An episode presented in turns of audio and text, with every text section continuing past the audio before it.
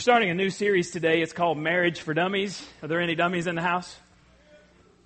Uh, if you didn't raise your hand, wait, let me give you another chance because I don't want to tell you what I was just thinking. Are there any dummies in the house when it comes to relationships? Those you didn't raise your hands. I'm going to be nice for now. Once we get in the series, I'm not going to be so nice. So we'll just say that maybe you're ignorant. Okay? Ignorant doesn't mean you're dumb. It just means you don't know any better. So maybe we'll get better because in a couple weeks, I'm not going to call you ignorant. Uh, okay. Let me give you a couple announcements and then we're going to get rolling. Um, next Sunday is our first Sunday fellowship meal. It's Italian. So we want you to come and we want you to stay and we want you to bring some type of food just, and we put it all out there and we eat together. We have a good time of fellowship. We'll come back in here and pray. If there uh, are certain things that are weighing heavy on your heart, we'll give you an opportunity to come in here and, and to uh, voice those and we'll pray with you. We'll pray for you. Uh, if you ask us to, we'll continue to pray throughout the week for you. So the, the agenda next week is to have our meal, come in here and pray, and then we are filming, um, and and if you are interested in being an extra in our music video. Um, this is one that you'll want to be in. So uh, I can't tell you all the details, but we will teach you that the the little dance step that you have to do. It's simple. My my six year I don't know how old is John Paul. Eight year old. I don't know. Six, seven, eight year old nephew picked it up, just watched us, and then he was able to dance. So uh, you can do it too. Uh, but that's coming up in a couple of weeks. We're filming next week, and then hopefully, if everything goes well on Easter Sunday, we will show that, and, and it should be a lot of fun. So, as soon as we finish praying, next week we're going to film the extra part of our um, music video, and we want you to come and help us do that. Uh, three weeks, no, four weeks. April 22nd, we are having our 101 Discovering Church Membership class. If you are interested in joining New Life, everybody has to go through that. And the reason we do that is we want you to understand very clearly what we teach, where it comes from in Scripture, gives you an opportunity to ask some questions. We'll feed you, we'll feed your children. If you have kids, we'll take care of them. It takes about an hour and a half right after church. So uh, sign up. The sign up sheet is in the living room. We need to know so we have enough childcare for that day and things like that. Um, ladies' retreat is coming up. Uh, Less than three weeks, ladies. So get signed up. You must sign up quickly if you're interested in that. It's going to be a great time. Let's pray together and then we will jump into marriage for dummies. Father, I just um, I ask you, Lord, to uh, to come in power to this time because none of us has this thing marriage figured out. None of us realized how difficult it would be when we when we were all in love and the feelings were there and and sometimes the feelings are no longer there. And, and God, I believe that you want to rekindle those feelings. And so you need to rescue some marriages today. Um, just as the, the band sang, as Wes sang, come to our rescue, Lord. There, there are marriages right here in, in our midst that need to be rescued. There are folks here who, um, who know of family members, loved ones, whose marriages are in trouble and, and they're on their last breath. And God, if, if you do not intervene, then those marriages will, um, will end. And so, God, I just pray that you would, um, you would pour out your mercy and your grace on this time. And I pray this in Jesus' name. Amen. Jeff, I didn't push play or record on that. Is Caleb in here? Yeah, Caleb, get it. If it went off, turned it off and back on, but see if it's recording. Okay. Now, I graduated from Baylor University in 1986. That means I'm old right? Um, 26 years ago. And this week, I thought, it is a great week. It's a great time to be a Baylor Bear athletically.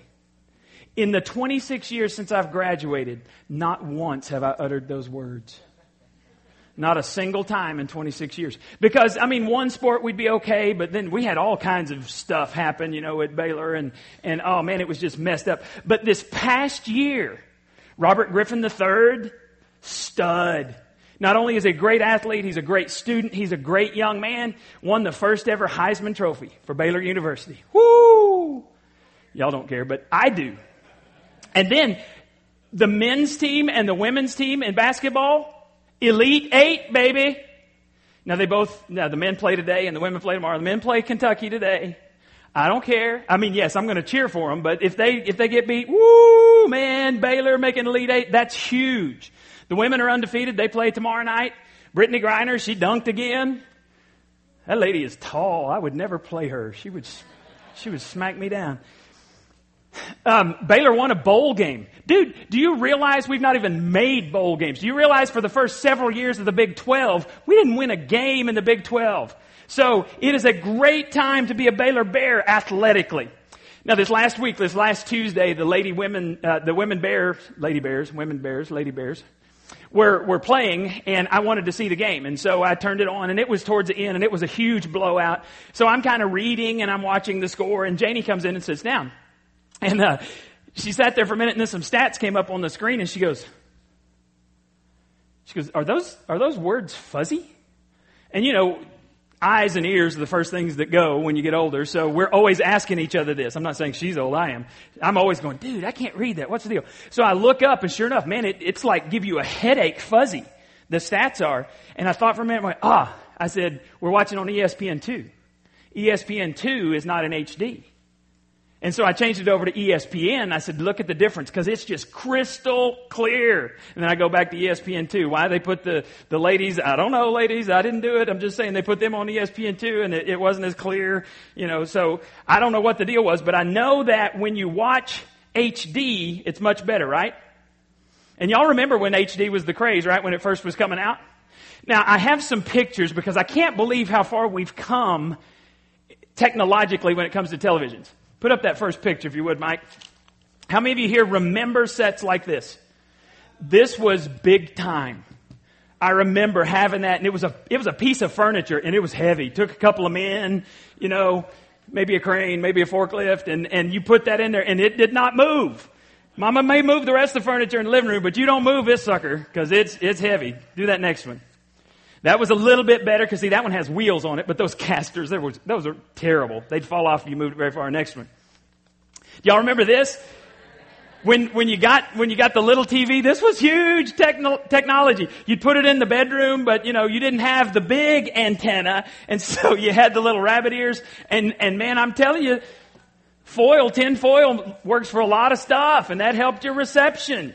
And I remember my friends had these in their rooms. They had money. They had these things and it might be black and white, but man, you had TV in your room. That was awesome. Nowadays though, it's more like this. HD. Right?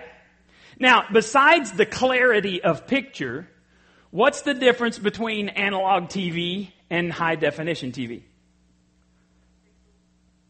Besides the clarity, money, the cost, right? There's an extra cost. You're going to pay more for high definition. Well, here's the thing.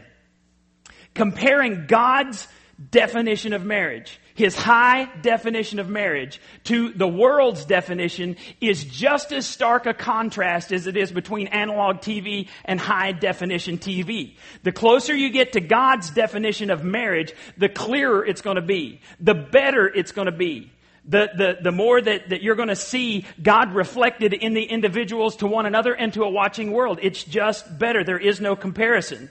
It's brighter, clearer, more vivid, and it's fulfilling. But I got to tell you right now, just like it's, it costs more to have a high definition TV, it costs more to have a high definition marriage. It takes time. It takes energy. It takes dedication. It takes work. Selfish, immature, egotistical people never experience high, defin- high definition marriage the way God wanted them to. I remember when I bought mine, and, and we saved for a long time, and it had to come, and I have the plasma, you know, because plasma TVs aren't as expensive and all that stuff. And it was, it was my Father's Day, anniversary, birthday, and Christmas present all wrapped up in one. That's the only way I could get it. I said, Janie, I've got this idea. And so when I put it up on the, on the, well, first I had it down on this little stand, then I put it up on the fireplace. But I found out that if you don't have a high definition signal, you've got a really expensive analog TV. Right? Because you gotta have high definition programming. You gotta have the right cables. HDMI cables. I had all kinds of those little bitty nasty cables that wouldn't work, but you gotta get the, the high definition input to get it to work right. Well, we had the basic equipment, but it didn't work with the rest of the stuff. We had the capability for high definition, but we didn't have uh, the actuality. Here's the thing. For a high definition marriage, it requires a man and a woman and God. if you're not plugged into the right power source, you're going to be messed up. So on your listening guide, let's figure out what went wrong. How do marriages go wrong? First is the wrong power source. When I graduated from Baylor, um, my mom and dad gave me as a graduation present, I got to go with the choir to England and I got to tour England singing in castles. It was just this incredible deal. But one of the things I didn't realize, luckily my friend who was my roommate on the trip, he knew it. I didn't know that they have a different power source in England than you do in, in the United States. If you've traveled internationally, you probably know this. I didn't know that if you plug in your, like electric razor, into their power source, it goes shh, boom. I got to find that out. And then I had to borrow my, my roommate's razor the rest of the time. What I figured out is you have to have the right type of equipment. You have to plug into the right uh, source. And everyone who attempts to have marriage, to be married outside of God's plan, it's only a matter of time before it goes shh, boom. Because God never designed you to have the type of marriage He wants outside of His plan and His will. Look at Galatians 1.10. It says, what I want is God's approval. And I want you to circle those words. I've got that, that word, those words, uh, the verse on your listening guide. God's approval. And then he goes to the opposite. He said, am I trying to be popular with people? See, here's the thing. If you in your marriage are trying to please people, if you're trying to please your spouse, if you're trying to please other people, you're going to be sorely disappointed. And they will be disappointed in you. Because honestly, it does not matter what you think about my life and my marriage. Doesn't matter. When I stand before God, I answer to God for, for the way I've treated my wife and my children. Doesn't matter if, if you like me, if you think I have a good marriage. It only matters what God thinks. So I'm not trying to win your approval. I love you, but I don't care if you approve of my marriage. I care what God thinks. There's a huge difference. If I were still trying to do so, that is, be popular with people, I would not be a servant of Christ. Paul says, Paul is the writer of this letter, he says, you cannot please people and God at the same time. Most people, you and I know, they're trying to plug into someone else. They got this 110 power source going on. But what they'll do is, they'll try to get supplied their power from people. Alright? Come over here to Rachel. So let's, let's say that, that Rachel, and I do this the other way, let's say that I really want Rachel's approval. And I do everything in my life to plug into Rachel and everything to try to get her approval. If, if what Paul just said is true, I'm going to be so disappointed in my life. And probably she's going to be disappointed in me because I wasn't designed to run on her power. She's not designed to power me. I plug into my wife because we think that marriage is gonna, gonna rescue us from all the problems of life. That's the dumbest thing I've ever heard. We're going to talk about that for the next seven weeks, how dumb that is and how you, how you can get into God's high definition marriage. And so we'll have one that may go to another human being. We may plug into one that says, oh man, I'm going to get my, my source of power from my job. Grab that there, Biscuit. And say Biscuit is my boss. Wouldn't that be great to have a boss named Biscuit? Got to be a nice guy, right? If you're, if you're Biscuit. But I do everything, and, and I try to please Biscuit so much so that I, I ignore my family, I ignore my church responsibilities, and all I want to do is have Biscuit say, you're an excellent employee, and, and promote me through my job. And we got all these different plugs going out to different people, trying to get our significance from people. And, and Paul says that's 110. If you're trying to plug into 110, then you're going to be severely disappointed. And it's really, really ignorant or if you know better, it's really stupid to expect a human being to fulfill all of your needs because you were designed to run on God's power, not humans' power. So you're going to be disappointed. Most marriage problems come from this verse, James 4 2. James was a half brother of Jesus. And he says, You want something you don't have. You boil down the majority of marriage problems. When I'm doing marriage counseling, Janie and I do a lot of it. I love pre-marriage counseling. Everybody's great. They'll do whatever they can before the marriage. But the people that come see me right before they're getting a divorce, they don't like each other a lot of times. And, and really, if you, if, if you looked at it, most of the time, the problems we have is I want something, I can't have it, I become frustrated. And James goes on to say that you start fights because you can't have what you want. So we're selfish. That's the bottom line. James says we don't get it because we're looking in the wrong place. We're trying to get value in the wrong place. So instead of dem- uh, placing demands on your spouse that your spouse can never fill, you need to trust God to meet your inmost needs. All right? So the first one is the wrong power source. How else do marriages go, go bad? Wrong expectations. I don't know any area of life where the, we have higher expectations and more unrealistic expectations than in marriage, right? I'm getting married. All my problems are solved. Dating, courtship, engagement, the whole process is designed for failure. Let me explain. You do things you would never do unless you're dating.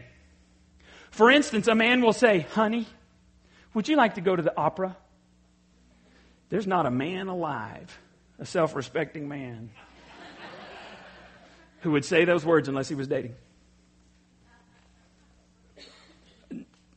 I, now, some of you actually like the opera. Okay, I'll cut you some slack. But you know what I'm saying? We do stuff we would never do otherwise. Oh, baby, whatever you need, I'll do that for you.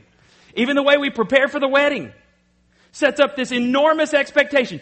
Our wives, the women go off for like three days and they go through this transformation process where they become this goddess. Then they, they, they, uh, bring her down the aisle on that day. Never again in her life will she look as good as she does on her wedding day. It's a bait and switch, dudes. I'm telling you. And, and to make sure that she looks better than everybody else, what do they do? They make bridesmaids wear these hideous dresses. Have you ever known a self-respecting woman to wear a bridesmaid's dress anywhere other than at the wedding? It is designed to put all of the focus on her. You can't walk in those things. I mean, body parts are all crammed in there where they shouldn't go. They're different colors. It's weird stuff, right? And ladies, what do you do? To get back at them, you try to find something for your wedding that's more hideous than what you had to wear in theirs. Right? Then, then when you get married, on your honeymoon, you go someplace you will never be able to afford again. And it's awesome! But you'll never ever get there again. And it's no wonder it's a letdown. Because our, our expectations are unrealistic. And since nothing in life, and I'm, I'm totally serious about this, nothing in life sets you up for greater um, failure of your expectations than, than dating and marriage and all of that stuff, we fall a long ways. And, and we get home and we ask, what happened? Let me tell you what happened. You got home and the true you came out. And, and the true you is selfish. Bottom line. You want proof? Let me just let me give you just a quick proof that everyone in this room is, is selfish. If I were to take a picture, if we had this big camera, you know, like you did your graduation picture or whatever, I remember those. I don't know if they still do this, but I remember you'd have to be still for like 10 seconds and the camera would pan across. They still do that? This was a long time ago when I graduated. All right, 30 years and, and people would move, and so they would look deformed, you know, in the picture, and it's awesome if you didn't move. And that, okay, so let's say we have this, this camera, and we take a picture in here, and I put the picture up on the screen. Who's the first person you look at? Yourself. And if you look good in that picture, it's a great picture.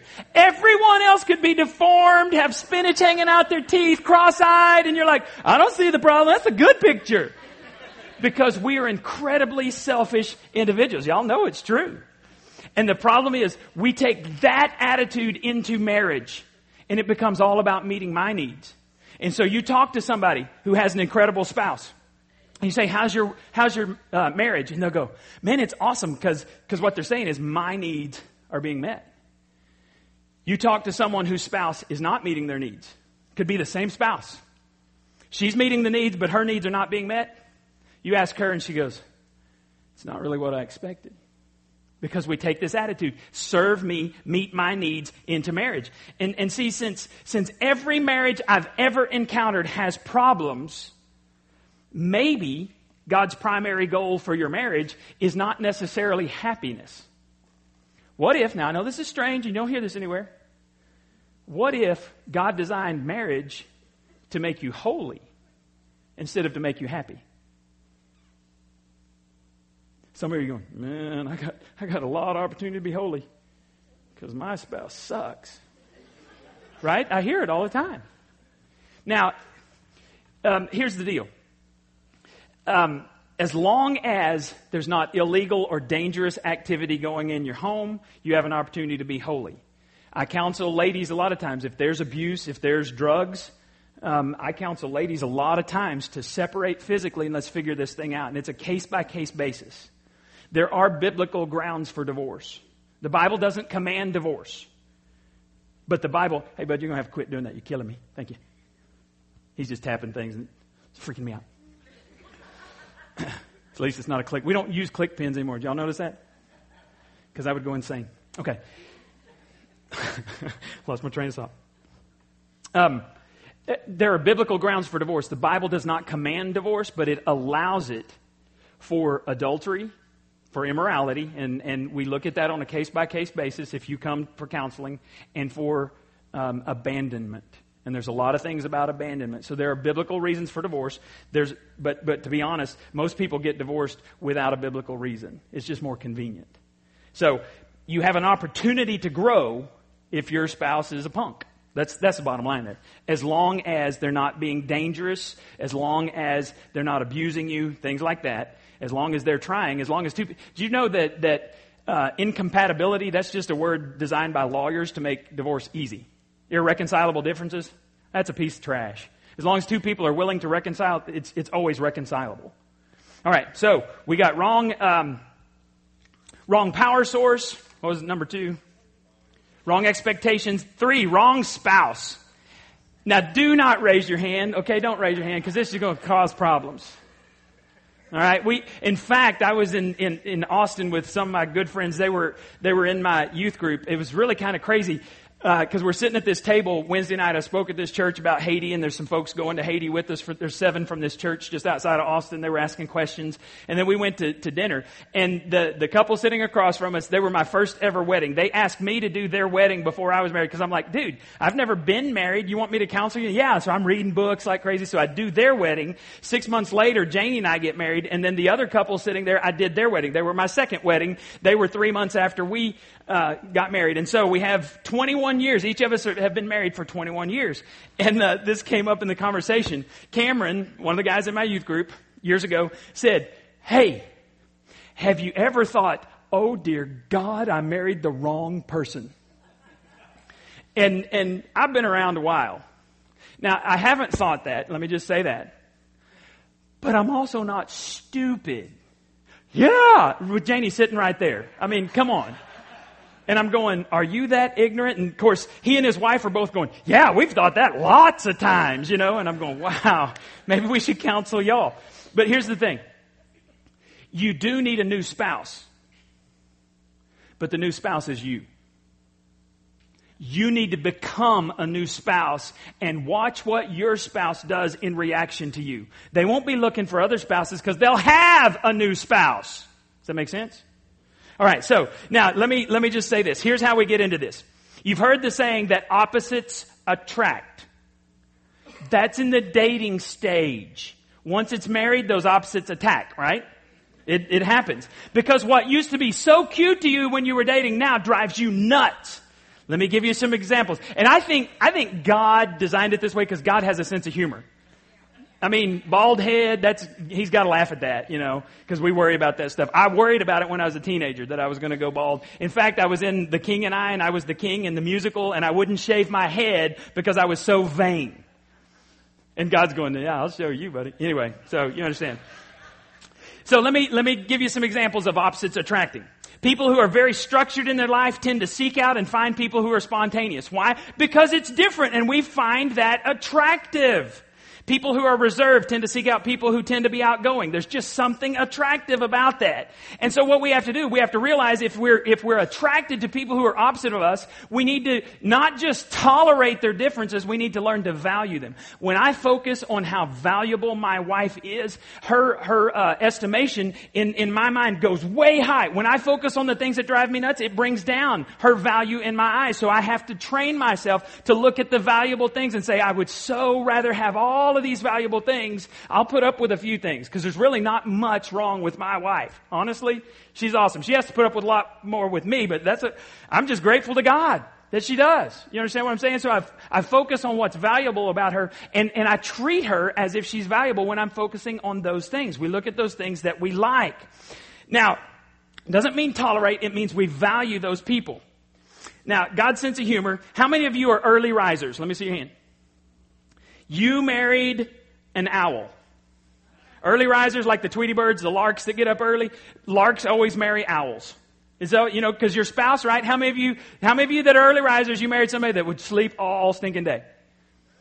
I mean, we're, we're at my friend's house, this guy that was, that was in my youth group, and his wife will stay up till two or three o'clock in the morning. I'm, I'm in bed by 11 at the latest, so we get home after dinner that night and we go up to the bedroom and we're just putting our luggage up there, and Stacy comes to, follows us to the stairwell and goes, y'all aren't going to bed yet, are you? And I was like, well, no, we're really just putting stuff down in here. And she said, come back down. And so we come back down and at one o'clock, man, I'm going, I gotta go to bed. You know, and, and Janie could have stayed up and then she could have slept. And, and that's the thing though. Stacy will sleep the next day. Cameron got up at five o'clock and went to work and I'm just going, wow, that's, that's the way things happen. One of you in marriage is daring and impulsive and the other is cautious and reserved. Why? Because we need both for balance. When, when two of you are exactly alike, one of you is not necessary. Right? One of you loves to talk, and the person who just elbowed you is a bump on a log. How many of you love to spend money? Maybe we shouldn't even go there. It's going to cause a fight right here in marriage. You married a tightwad. I would rather vomit than spend money. You marry one of those. And it's a good thing. It causes some tension, but you understand what I'm saying? One of you loves to cuddle, the other one's a porcupine. Janie would fall asleep on my chest every night if I would let her, but I would never sleep. I mean, we have this moisture barrier thing. She'll come over and she'll start snuggling. I'm sweating right now. She'll come over and start, and I have to have clothing or cloth or something in between our skin because as soon as we reach the moisture barrier, I'll go, yeah, moisture barrier has been breached. But she usually feels it. She goes, you're sweating, aren't you? I'm like, yeah. She goes, okay. Cause she would snuggle all night and I would never sleep. Ever. And we have a big old king size bed. And in fact, we're at our friend's house and there's two, uh, two double beds. And I'm like, baby, I love you, but I am not sleeping in double bed with you because I will not sleep. So we had two double beds and I slept. It was awesome. I kissed her goodnight. In fact, on our honeymoon, we had two double beds. We pushed the beds together. Had this massive bed. It was awesome. And she's thinking, I married the wrong idiot because he won't even hug me when we go to sleep, you know? One of you is neat and organized. The other one, and you're always on time, and the other person is flexible and mellow and late, right? When it comes to sex, one of you is a firecracker and the other one is not. One of you, when it comes to sex, you're like, let's drop everything. And the other one's like, drop dead. I'm not doing that right now. Right? I mean, okay, you understand there are differences. And if you focus on the differences, it's a very short step from I don't like this thing you do to I don't like you. And resentment creeps into your marriage and you're in trouble. Um, one guy said, I knew I was marrying Mrs. Right. I didn't know her first name was always. God's number one tool in growing you up spiritually is your spouse. And so you've got some opportunities to grow if your spouse is kind of difficult. Because what he does is he uses them to, to sand off the rough edges to show you where you need to grow up. Um, the worst unresolved issues in your marriage are not the ones that happened since you got married, it's the ones you brought into them that you learned before you ever got married. Probably before you ever started dating. There's stuff that happened in your past and you have emotional baggage that you have not uh, unpacked. And, and you brought a lot of that from your family. So the more pain you had growing up, the more baggage you've got entering into this marriage. And, and the more problems you're going to take in there. See, marriage doesn't create problems, it reveals problems. It shows the areas of life that you need to work on. So you brought a whole lot of flaws into your marriage and you need to work on those, not your spouse. You don't tell your spouse, well, here's where you need to work. Because really, I heard someone say that when you got married, God gave you a full length mirror to show you what you're really like. And you have an opportunity to grow. So, okay. If our, if our families set us up, because your family set you up for success and failure. You, you learn some good things from your family, you learn some bad things from your family. And if we're set up for failure, what do we do? Well, how do we have an HD marriage? Here's, here's how.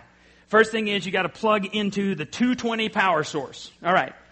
Um, Rachel asked me this a while ago. She said, What is that? Well, this, this is for a dryer. You have a different power source for your dryer, right? She'd never seen one unplugged. So when I was holding it, she said, What is that? So you got to plug into the right power source. Well, for a Christ follower, the right power source is God, and it comes from the 220 comes from Galatians 2:20. I have been crucified with Christ.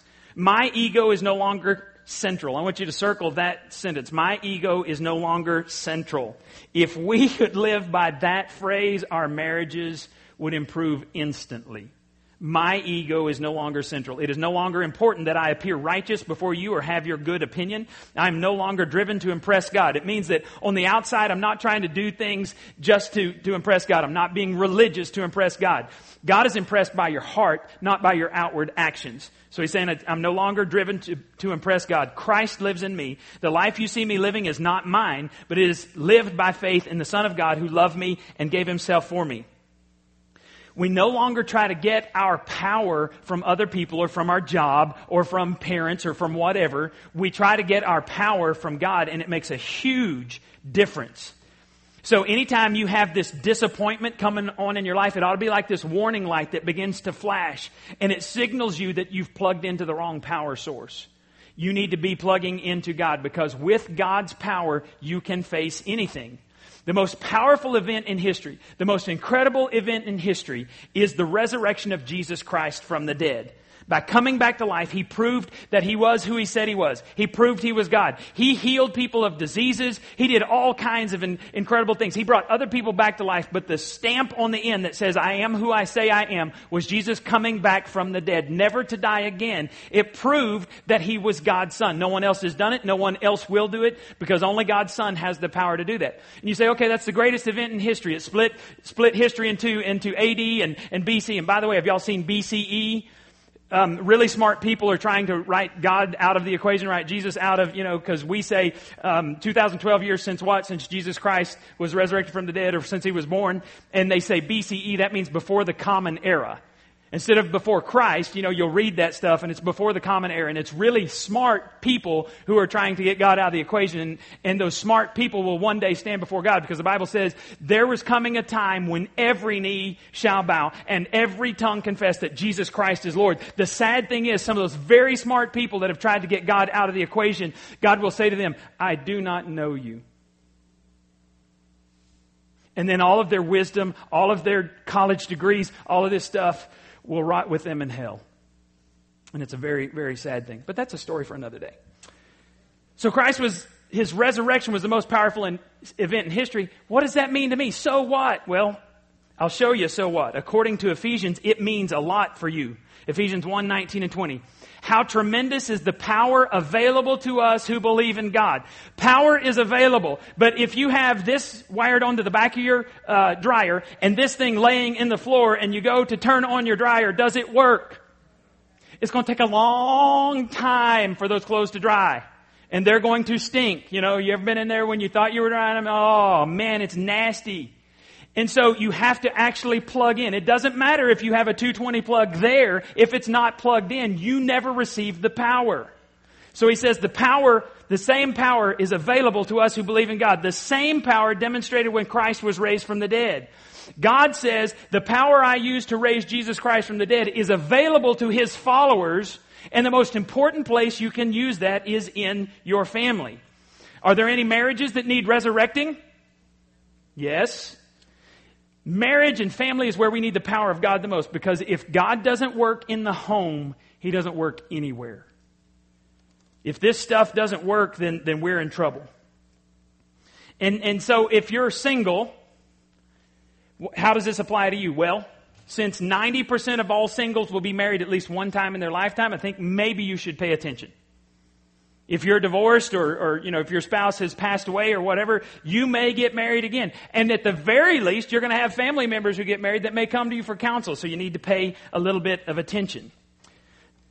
Second thing we need to do to have an HD marriage. First is plug into the 220. Second is get over yourself. Most problems in, in marriage would, would be taken care of if you followed this next verse, Philippians 2 4. Care about them, meaning your spouse in this case, as much as you care about yourselves. Root problem in marriage, selfishness. Serve my needs, forget about you.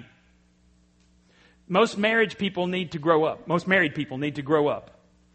So if the, if the purpose of marriage was just to enjoy an infatuation, you know those, because you know what it's like to date and you know what it was like the first time you held hands.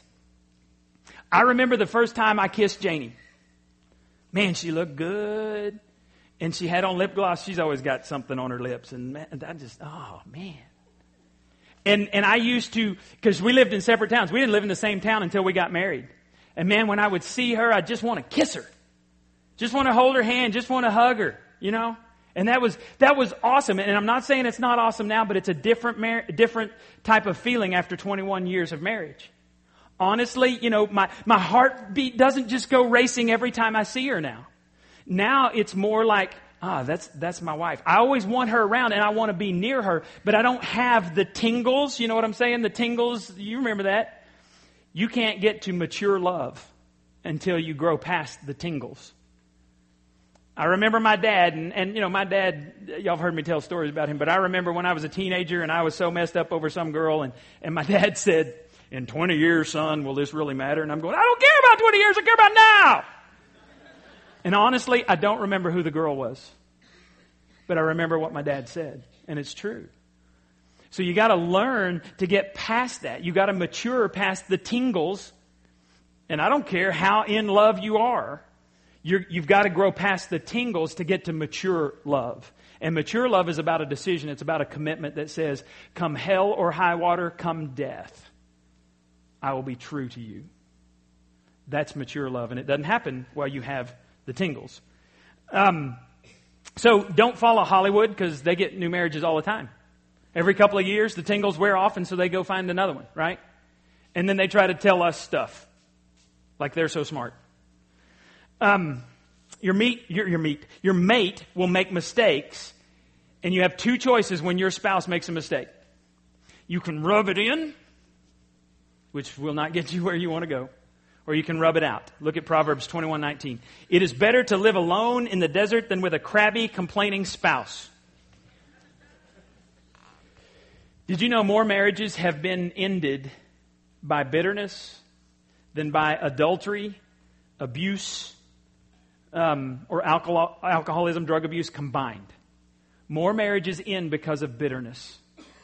Because it's a poison that, that doesn't just eat you up, it eats up the relationships around you. And, and that's the thing about, about this poison, bitterness. It doesn't affect just you and your spouse. It, is, it affects you and your children. It affects other people. It affects people you work around. Because you know people who are bitter. You can look at them and you can see they're bitter and you can watch them drain away, the life literally drain out of their bodies because the bitterness eats them up. So we've got to get over ourselves and get over our bitterness. All right, number three, become a new spouse. You don't need a new spouse, you need to become a new spouse. We talked about that. Folks who divorce and remarry have a higher divorce rate than those who've only been married once. All right, let me explain this. First marriages in our country end a little bit less than than 50%. I mean, they last, you know, 50% of them are just a little bit less end in divorce. Second marriages, 60% end in divorce. Third marriages, 75% end in divorce. You know why that is? Because we never fix me. No matter how far I run from the problems of this marriage, I'm still there. And I take all of the problems from that marriage into the next marriage and then I have twice the amount. And if I get divorced from that, if I say, oh, I just can't stand this anymore, I take that and I go to the next one and I have more. And I multiply the damage that I'm going to do in that next marriage because of all the emotional baggage that I have. I've got to, the best thing you can do for your marriage is get emotionally and spiritually healthy. Many of you who have been divorced, let me just be real gut level honest with you. If, if you're divorced, you should not date for, for a year because you are not ready. And some of you just going to get mad, and that's okay. I don't care. Because I'm not trying to please you. I'm just trying to tell you the truth. Because God has to do some stuff in you emotionally and spiritually before you can ever become the person that God wants you to be. And you have to become that person before you can experience a high definition marriage. So you need to become the new spouse before you even get married. Look at, uh, look at Proverbs 18.1. People who do not get along with others are interested only in themselves. They're selfish. So you're going to have to accept responsibility for your part. Galatians 6 5 says each person must be responsible for himself. You can't control your spouse's actions. You couldn't make them fall in love with you. You couldn't uh, make them stay in love with you. You can't control any of that, but you can control your response to them and to your situation. So you start on you, not them, and you accept responsibility. Number four, you live with a covenant, not a contract. And uh, I will say this, you know, my parents haven't had the, the, the, smoothest marriage, but they've been married 67 years. On the cruise a few weeks ago, we celebrated their 67th, 67th wedding anniversary. And, and I think that my parents got this part right, this part here. We live in a contract society. You sign a contract for a phone. They know we're stupid. We want the newest phone, so we sign a two year contract. And then Janie and I have decided most phones last a year. Right? Right about a year. They don't last two years.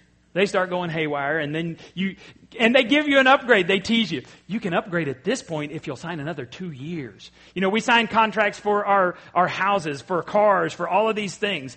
The problem is God didn't design marriage to be a contract um, relationship. It's a covenant relationship. Let me explain this. In the Old Testament, when a person would be in covenant with another person. Let's say that you and I are going to go into business together. We're going to, we're going to buy land or something like that. We're going to do this thing.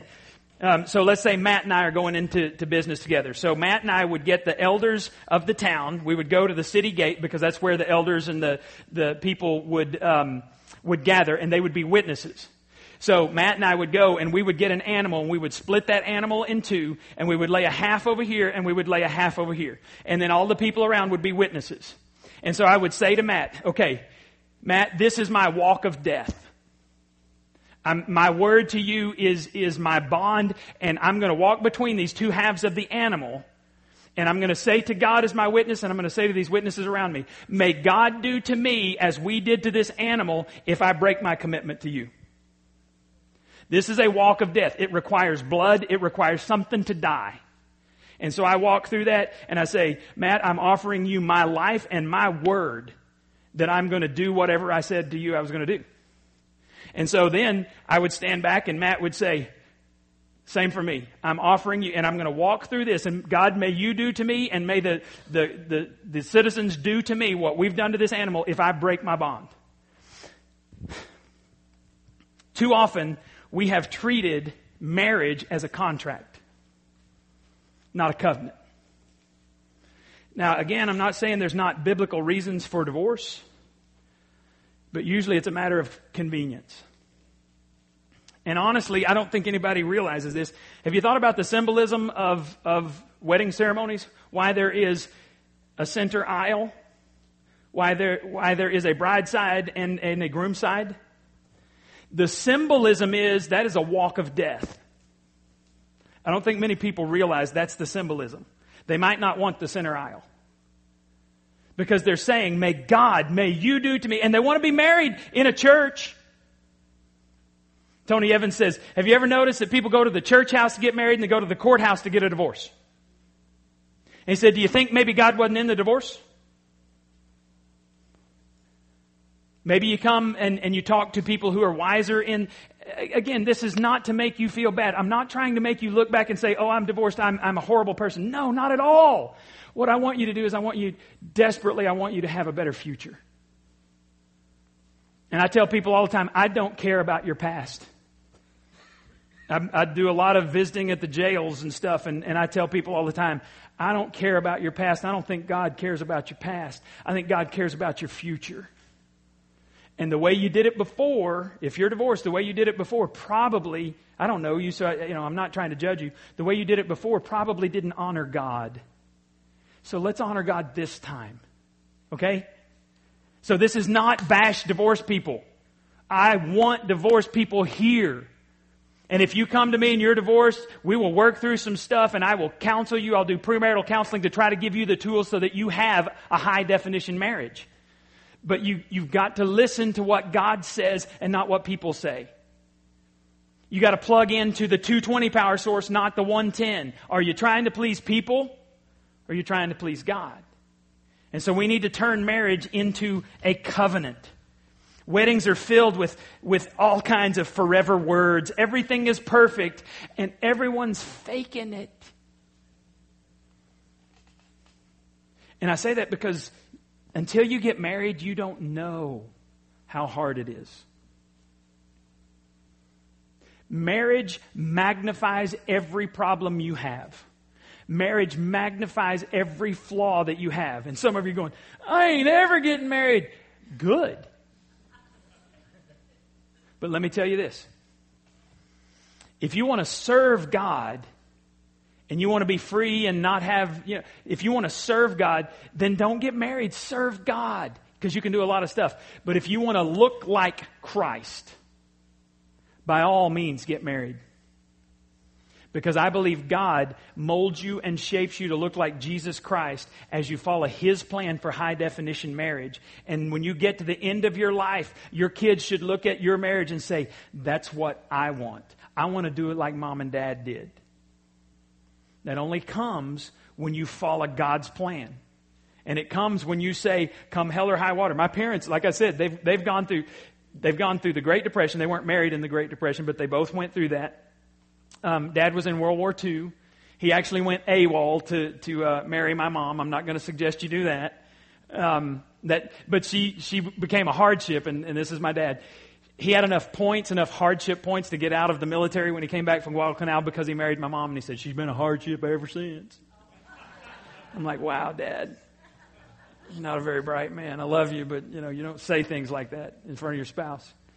Um, but I will say, they have gone through some of the most difficult things I've ever seen, and they have stayed together because they believe when you say I do in front of God, you never say I don't. You never turn your back on that commitment.